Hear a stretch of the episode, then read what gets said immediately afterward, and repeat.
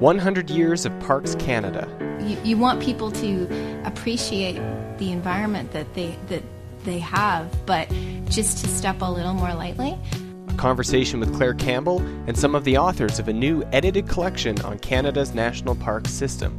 I'm Sean Kheraj, and you're listening to episode 22 of Nature's Past, a podcast of the Network in Canadian History and Environment. On May 19, 2011, Parks Canada will celebrate its 100th anniversary, commemorating its founding in 1911 as the world's first national park service. Preceding the creation of the National Park Service in the United States by more than five years, the federal government of Canada created a new unit within the Department of the Interior known as the D- Dominion Parks Branch to oversee and administer the country's forest reserves and a nascent assemblage of western national parks. Over the course of the next century, this government agency would, as Canadian historian Claire Campbell writes, convince Canadians that in their national parks resided uh, the true wealth of a kingdom. In recognition of this occasion, the Network in Canadian History and Environment sponsored the publication of a new edited collection called A Century of Parks Canada, 1911 to 2011, which explores episodes of Canada's national parks history from coast to coast to coast. This book is the first to be published in Niche's Canadian History and Environment series, in partnership with the University of Calgary Press as an open access publication. Listeners can find a link on our show notes to the book's website where they can download a digital copy and order a print copy today. This book features the work of leading environmental history researchers who met to circulate papers covering a range of topics in Canadian national parks history, including wildlife management, archaeology, Aboriginal peoples and parks policy, population displacement, auto tourism, and hunting. These papers have now been published, and I was fortunate enough to have the opportunity to speak with the editor and two of the authors of this unique collection. I'm Claire Campbell from Dalhousie University. Gwyn Langemann. I'm an archaeologist with Parks Canada at the Western and Northern Service Center here in Calgary. George Colpitts from the Department of History here at the University of Calgary. Well, I want to thank everyone for joining us and uh, to let our listeners know that we're, uh, we're here live at the University of Calgary, uh, recording a, an interview uh, with some of the authors from this uh, new book from the University of Calgary Press, A Century of Parks Canada, 1911 to 2011. and I want to thank the audience here for uh, joining us uh, this morning, uh, or this afternoon, I should say. Let's start off uh, with Claire. Uh, Claire, can you give us a little bit of uh, insight into how this edited collection project came together and, and a little bit of information about the series that it's a part of? Well, I want to say it, it, happened, or the genesis started when I was 11, and we came to Banff for the first time in a Volkswagen camper, and from then it was always destined to be, but that would probably be a little revisionist. Um, my involvement with it began three years ago uh, in 2008 when Alan MacEachern, who's the director of Niche, uh, said to me on a train trip from Kingston, You know, Parks Canada is having its centennial in three years, and somebody should really do a book about it. And I said, Really? Who did you have in mind? And he said, I don't know, just as long as it isn't me. And I thought, okay, well, there's really something here because it's a way to. One of the big challenges of doing environmental history in this country is that we are so dispersed, mm-hmm. right? We are geographically, literally sea to sea to sea. And this is a way to um, have people talk about areas of interest to them um, and to but in a, in a coherent fashion, just to bring us re- literally together in a, in a national project. Mm-hmm. And so the first thing we did was meet uh, here at U of C at the Parks for Tomorrow 40th Years On conference in 2008. And then we met again uh, the next summer uh, at the Canadian Historical Association in 2009. And I want to say that that is really unusual in a book production and in an edited collection. And I think it's incredibly valuable because writing and research can be so isolating and to be able to talk to colleagues both in Parks Canada and in other universities and to, to develop your, to workshop your work is, is a really important process. So this isn't an edited collection in which the authors separately wrote articles and then submitted them to you. You actually met face to face to discuss this. We circulated the abstracts with each other. We workshopped our draft essays with each other. Um, in Ottawa, I actually, in somewhat a cruel and unusual punishment, I, lo- I made the authors all sit in one room for a day until we were all done. And with 14 essays, that took that was a long that was a that was a marathon. Um, and that and so then you know handing it over to uh, UCP, which has just been. Um, an amazing experience working with people who are willing to tackle the challenges of open access as well as, as print publication. Um, now, as far as the series goes, this is again sort of a, an innovation in Canadian publishing and environmental history, as far as I know. Um, and I think, I mean, I, I think Donna and Alan had been talking about it before before the Parks book came into being. But the idea of um, having books that are collections of authors speaking to each other as opposed to either single authored pieces or very sort of disparate or discrete mm-hmm. collections. I think that's sort of part of the energy that you want to capture, and again, in a very dispersed network of scholars. Yeah, and what I've seen of the book so far, there's much more coherence between the essays than what you would typically get in an edited collection in a, a monograph like this.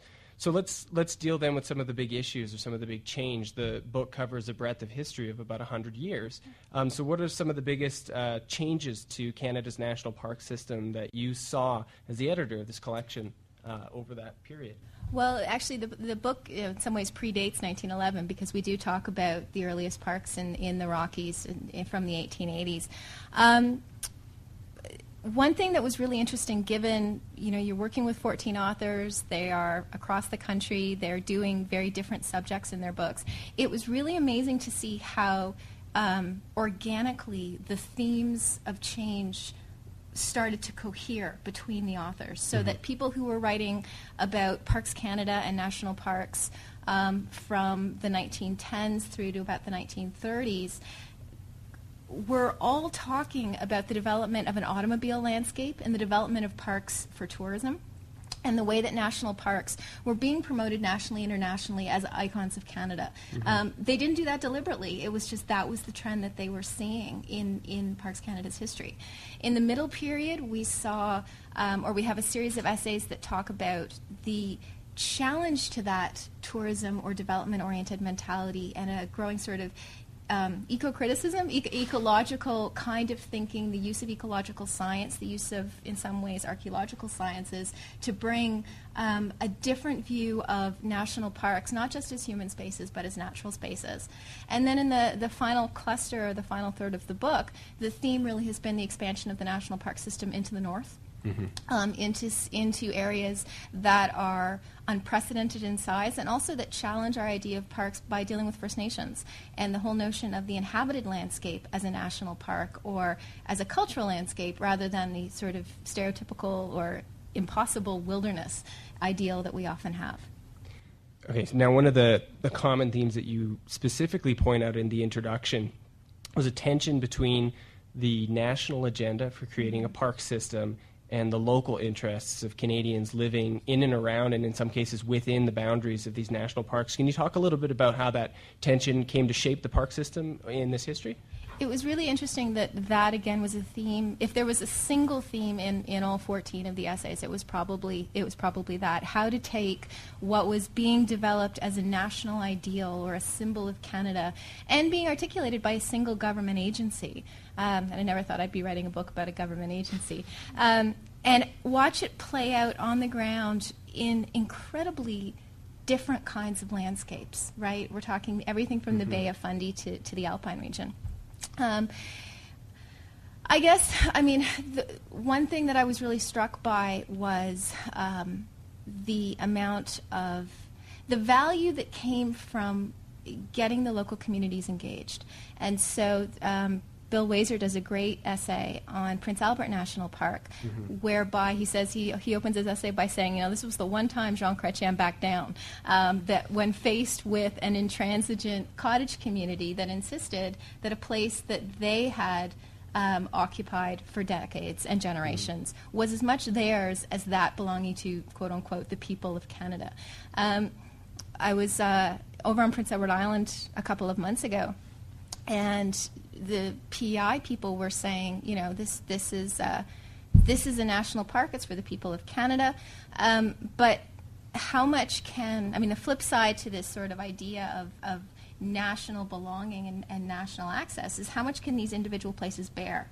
And so when does local or regional familiarity and sense of commitment and investment when does when can that be balanced against this kind of idealized concept that I, I belong in Banff as much as any of my other 31 million fellow Canadians. Um, so, on the one hand, I guess the idea of, of the local um, really pushes or challenges this idea that we can have a national system of any kind.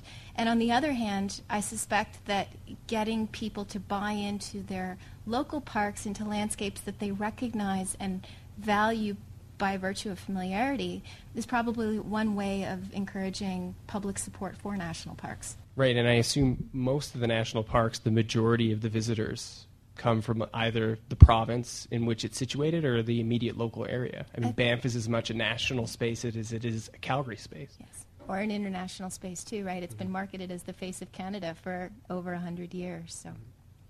Well, let's dig into some of the chapters here. I'll start with George. Uh, your essay uh, looks at uh, film and the relationship between humans and bears in the national parks, particularly in the mountain parks. And I assume if anyone here has visited the mountain parks, they perhaps had an encounter with a bear, maybe, in, at some point in their life.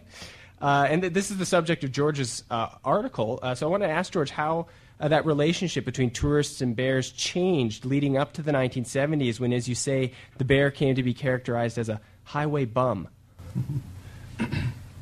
Well, thank you, uh, Sean. And uh, I guess uh, I'm, I'm guilty for having never really encountered a bear in our park system, and uh, I'm still waiting for that encounter. But uh, uh, the term highway bum comes from an expression used by a park superintendent in the, in the late 1960s, and it was at a time when um, a, a, a convergence was occurring between exploding automobile traffic and tourism in the park system, especially the western park system, and uh, and and highway encounters with bears. And uh, by the late 1960s, there was uh, something uh, for the Park Service itself, uh, uh, a growing conundrum about how to manage this problem because the problem went back for years.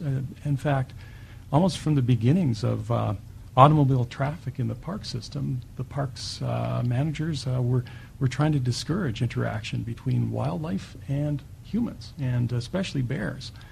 But um, what Claire was talking about, some of the tensions between, uh, you know, a national ideal and, and a local ideal, what I found was, um, as I looked into this issue, is that there was often terrific tensions between, say, popular culture in parks areas and what uh, parks managers wanted to ideally see unfold. And, and one of the major tensions was, uh, was a growing popularity in, in tourist traffic to visit with, feed, um, and photograph bears while they were visiting Banff, Jasper, any of the mountain parks. And uh, uh, really, the uh, what what my chapter looks at is is how how the, the, the Park Service more or less confronted that issue. And um, uh, in the late 1970s, uh, wildlife cinematographer Bill Schmalz uh, filmed a classic, I think, a, a, a path-breaking film for the parks, uh, the, well, the Park Service, but also, I think, for Canadian parks history. And it was a film called Bears and Man, and in it he encapsulated a new type of uh, idealized, idealized encounter between humans and bears. Um, and uh, what what I did was I uh, I explored that film in more detail. I interviewed Bill Schmalz. I talked to others who were around at the time. Uh, Steve Herrero here at the University of Calgary was in, involved at the time with uh, re-educating parks uh, tourists and uh, automobile travelers um, and trying to reconstruct uh, a, a, more, I guess, sustainable tourist traffic into the park system at a time when it wasn't really sure, it wasn't really clear whether our parks had space for bears or not.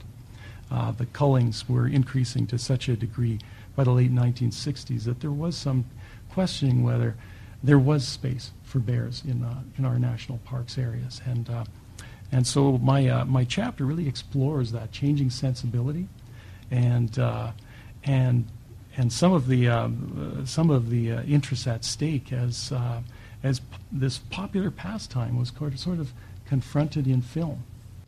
So I think this chapter um, is one of the best examples of demonstrating the influence of auto tourism uh, on the national parks. Can you tell us a little bit about the role that auto tourism played in shaping the history of bears in the mountain parks? In particular, I'm curious about these popular tourist traditions with photography, and one that you describe uh, a tradition of people photographing bears inside their cars. Yeah, yeah. The uh, well, the whole. The, usually, it's it's viewed that, um, or in, in a lot of literature, that technology changes in technology can manifestly change your understandings of nature and even wilderness. And I think the automobile, among all the technological uh, innovations of the 20th century, changed the way people understood nature and changed also visits to the national park system. Uh, it's been called windshield wilderness, and I think what was occurring in uh, in our parks as well as in the American parks uh, concurrently was that there was a um, complementary behavior between bears and tourists, especially on, along road, roadways. And uh, uh, Steve Herrero calls especially the, the North American black bear as manifestly, manifestly tolerant as a species. And uh, the black bear, among all the species, uh, learned to habituate itself along roadways, along picnic spots that tourists and auto tour travelers were using. Uh, used every contrivance to beg, uh, uh, beg food from tourists. Tourists complied because it, it pleased tourists and took photographs of the whole encounter. Um, and, and in this way, automobile technology was, was changing the way people were understanding parks. Um, unfortunately, too, uh, the, as automobile, automobile traffic increased, especially after World War II, uh, this whole encounter became, in the long term, unsustainable. So, and this is part of an argument you make in the article about parks being hybrid landscapes. That uh, this film, Bears and Man, as you argue, uh, redefined um, space between wild animals and park visitors as a hybrid landscape in an ideal that as you say, arguably remains influential to the present day. In what ways do you see sort of continuity about uh, in terms of that representation of national parks as spaces that are um, influenced simultaneously by people and nature? Yeah, well, in a, in a way, it continues to be the fact that it's a negotiated landscape that includes wild animals in these areas and humans who are traveling through them or uh, hiking through them. And uh, one of the elements that came out of this film uh, when I was talking uh, to Bill about his project in the late 1970s was was the, uh, the the way that the bear was recharacterized in the landscape itself, and it uh, it really falls in line with some of the observations of Tina Loo, who talks about the shift in the 1970s away from protecting animals uh, and conserving animals to conserving wild spaces. And what this film was about was um, trying to um, spread in, in popularity or reaffirm in the, in the public tourist's mind um, the, the Banff, Banff or Jasper or any of the parks areas as wild spaces. It didn't matter if you had a direct encounter with a bear. It mattered more that the bear was there. And the message of the film became, as uh, Bill, uh, Bill allowed for it, um, Chief Dan George did the original narration of this film, and throughout his his uh, his admonition to Canadians was respect the bear, uh, and and and therefore give space to this animal, uh, know it's there, and your uh, your understandings of wilderness uh, are based upon that knowledge rather than a, an, an intimate interaction with that animal, especially feeding it. So I, I, think that in in many ways the idea of bear country is itself uh, uh, an outflowing of this, uh, this new conception of wilderness. and and this film that I'm talking about is really capturing up some of those ideas from the 70s. In your chapter, captures, I think, a phase in the national park's history of dealing with the tension between uh, an ecological mandate and a mandate to serve tourist interests. But Gwyn, your your chapter puts a, a new spin on this that I haven't seen uh, featured very prominently in park history, and that's the role of, of uh, archaeological research. uh, in shaping uh, the national parks. That there are uh, archaeological and historical values to these spaces that, that also need to be considered. Can you explain for listeners some of the, the major changes in archaeological research in the mountain parks in the 20th century? That was one thing that I've been enjoying about this collection of essays, that it's not just talking about park establishment questions, but some of the changes that have happened over the years in the kinds of research that go into it and the kinds of research that's considered appropriate or, or useful to the parks, too.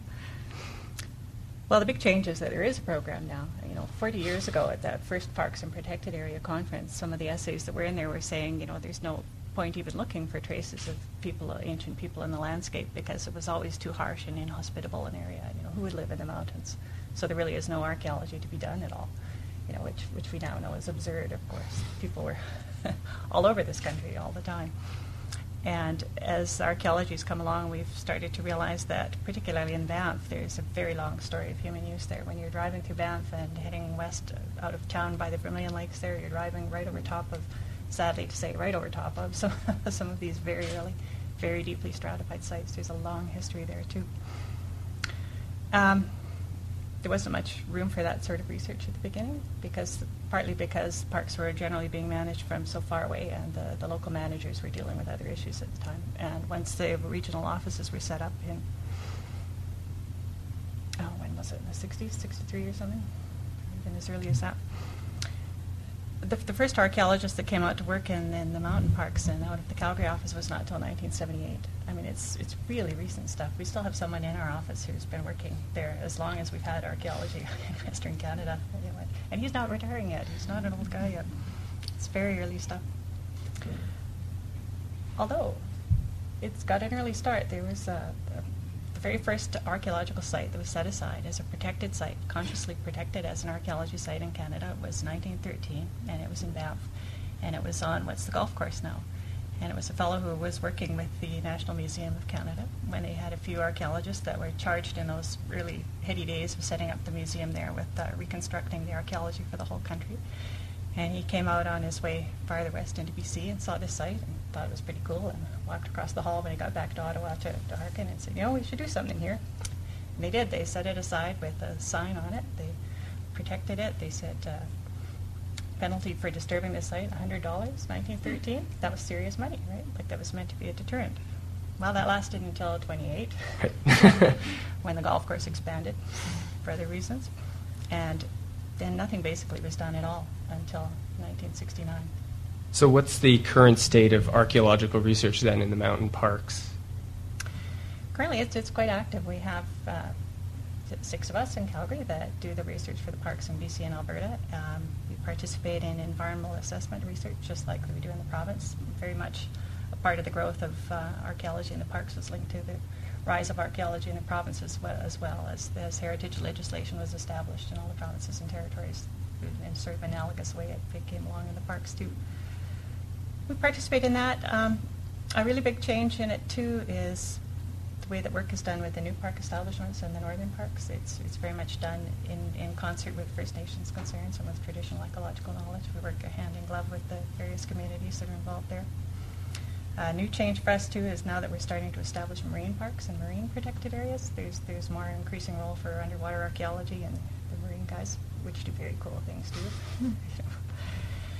the the work that the um, National Park Marine Archaeologist has done has been recognized as just standard setting for the world. Some of the work they've done on the Red Bay and, and you know everyone heard about them finding the investigator ship up in the Arctic last summer. Really cool work. So how then does the archaeological research of, of Parks Canada fit with its ecological integrity mandate? Uh, is there conflict, uh, or does the archaeological research complement that mandate of, of Parks Canada? It's a real compliment. I was thinking of that when you were saying earlier, everyone has their bear story, and of course, archaeologists all have bear stories too, because we're in the backcountry all the time. But one of my colleagues who works in uh, Gwaii Haanas right now, part of his focus of his work, he's dealing in what's happening in some of the very early karst limestone caves that are there, and he's been working at one that goes back 10, 10,500 years ago, and what he's finding is, is butchered bear bones. It's, it's bears and it's dog remains, and it's very early mm-hmm. people on those islands going in and hunting bears. Like there's a very long relationship back and forth between humans and bears there.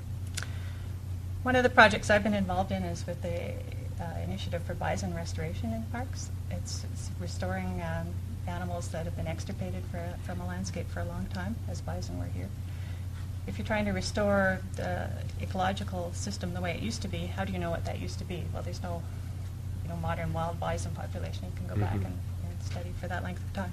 So that's where archaeology comes in. You know, where were they? When were they there? What was the population ratios like? We can get in and section the teeth of the animals and tell them what they were eating by the isotopic ratios in them. You know, archaeology is always one of those fields that straddles science and culture at the same time. And it seems like, too, in protecting archaeological sites, uh, you replicate that tension then between protection and use that's persistent throughout this book. Um, just from the perspective of some of the authors here, then, uh, what did you see in terms of the history over this hundred years, or more than hundred years, in terms of that uh, dual mandate, as scholars have pointed out, between preservation and use in national parks? How did this change uh, over this period, or, and how do we uh, manage that tension today? You know, I, th- I think it's having, and, and like Gwyn says, one of the things that I really enjoyed about working with these issues and, and with these authors is that um, so much park literature is about the early period where um, questioning the impact of humanity on the natural world is sort of is sort of a sideline, right? It's more the, the dramatic story of park creation or park architecture or whatever. Um, what I really liked about this collection is that it brings the park story into the 21st century and then engages with, we think, real policy issues. So this question of how does environmental history what use can it be to people who are trying to make these decisions in Ottawa or in the, all the field units? Um, my sense is that you know it's it's not going away. That in every major piece of national park legislation, while incrementally ecological integrity has been um, nudged ahead and ahead until ultimately ecological protection is is is for the record supposed to take precedence over human use. Um, the idea of making these places available for the what is it the benefit advantage and enjoyment of the people i think is the classic the classic language. That has been repeatedly entrenched. Um, and parks canada is a creature of our government right? It's designed to make places of canadian geography available to the citizenry. So i think if if the biggest fundamental change is that there's a wider discussion about this duality and the fact that there is this sort of uncomfortable, comfortable tension. Um, but I don't ever see one fundamentally displacing the other.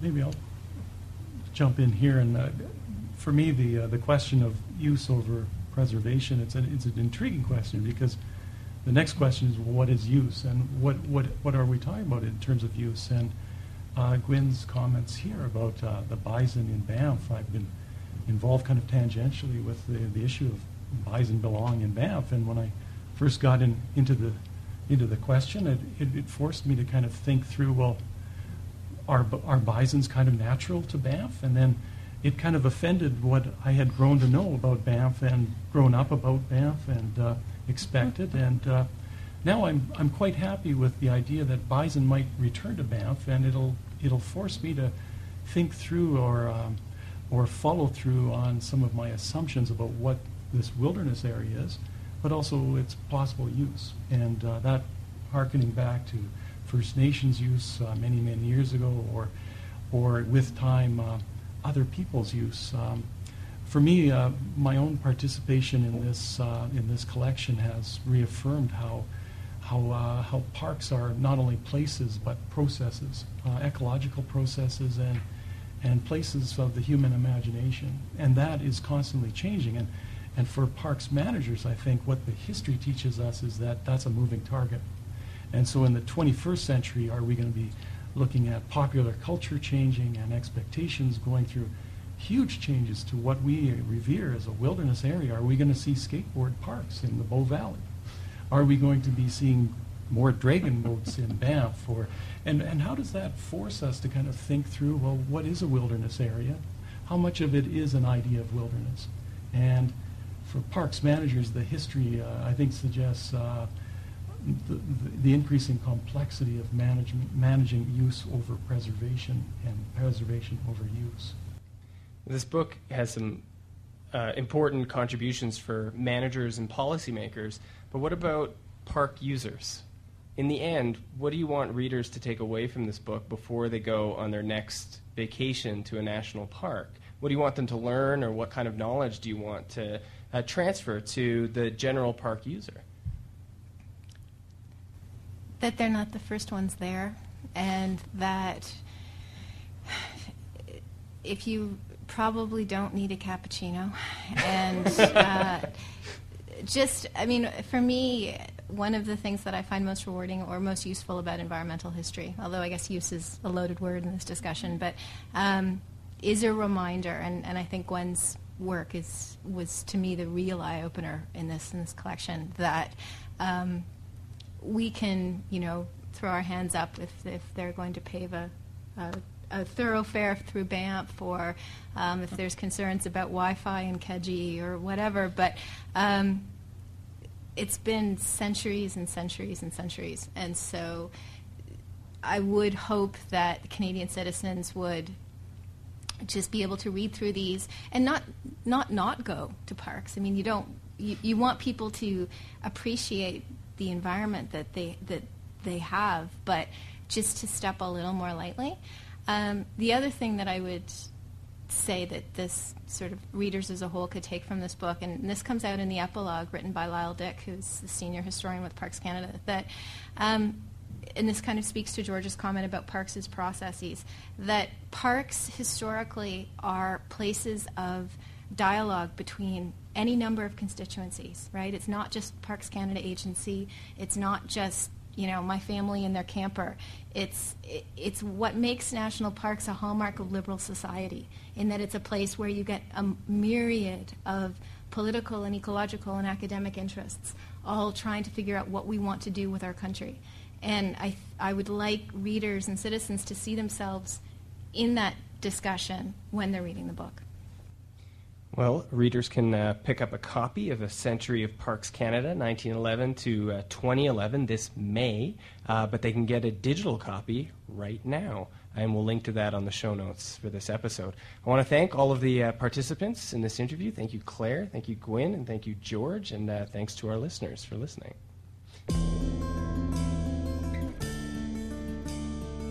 Nature's Past is produced with support from the Network in Canadian History and Environment. This episode was made by Claire Campbell, George Colpitts, Gwyn Langemann, and me, Sean Kheraj.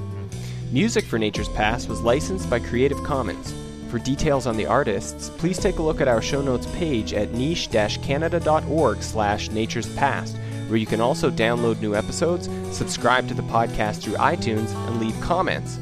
Please let us know what you think about the podcast, and don't forget to rate this podcast and write a short review on our iTunes page.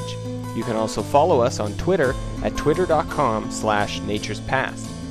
If you have any ideas for new episodes or you want to send me some feedback on this episode, you can contact me through my website at seankheraj.com. You can always get the latest information on events in the environmental history community from the Niche website at niche-canada.org, and you can find out more about the topics we discussed on this episode on our show notes page. Thanks for listening, and we'll be back next month with another episode of Nature's Past.